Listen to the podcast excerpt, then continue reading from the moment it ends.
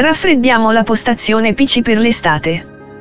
L'estate sta per iniziare, ma il caldo è già iniziato in diverse località, nonostante certe condizioni meteorologiche traditorie. Chi possiede un PC desktop, probabilmente ha già installato per tutto l'anno un buon sistema di raffreddamento interno, per mantenere freschi HDD, CPU, GPU e RAM. Per i notebook, piatti di raffreddamento molto efficaci. Eppure, spesso ci si dimentica del pezzo forte del nostro computer, noi stessi. Dopo aver regalato ai nostri compagni di tutti i giorni e di tutto l'anno, con cui spesso ci isoliamo dal resto del mondo, pur restando in contatto con sconosciuti tramite i social network, dimentichiamo che senza di noi, queste macchine intelligenti non funzionerebbero, nemmeno si accenderebbero.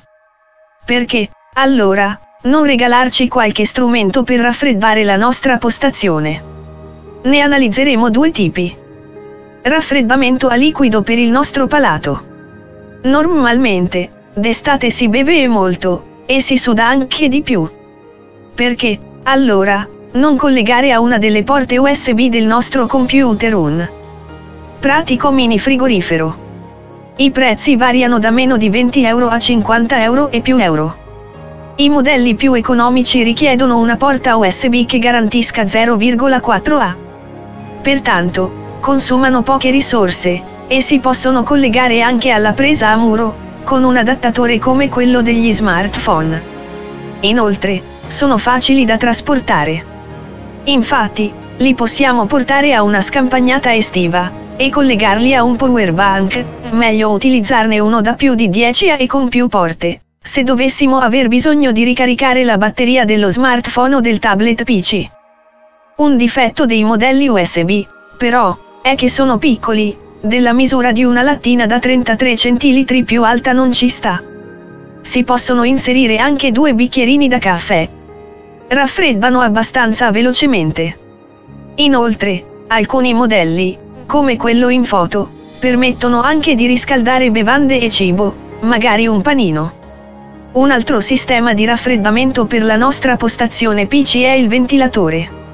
Ci sono modelli che costano meno di 10 euro, ma che sono fin troppo efficaci, nel senso che raffreddano anche troppo. Come nel caso dei mini frigo, richiedono porte USB da soli 0,4A, e si possono collegare anche a una presa a muro o a un power bank. Non rivolgete questi ventilatori direttamente al viso, o vi assicureranno il mal di testa, specialmente quando sono nuovi, emettono, seppur sopportabilmente, un odore di nuovo e di cineseria. Questi ventilatori non sono molto rumorosi, anzi il loro suono monofonico potrebbe aiutare la notte ad addormentarsi, evitando di usare il condizionatore o il climatizzatore di casa, e risparmiando assai sulla bolletta. Naturalmente, non rinfrescheranno la stanza, ma soltanto la direzione verso cui sono indirizzati. Di solito, non permettono di regolare la velocità, né si muovono automaticamente. Dovrete indirizzarli a mano verso una direzione fissa.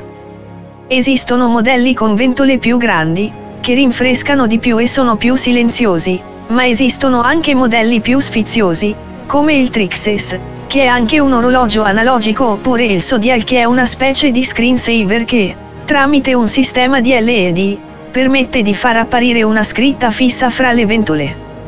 Volete qualcosa di più complesso, magari un raffreddamento a liquido.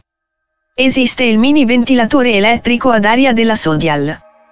Semplicemente, dovrete inserire nel cassetto 50 ml d'acqua ghiacciata, e il ventilatore farà il resto.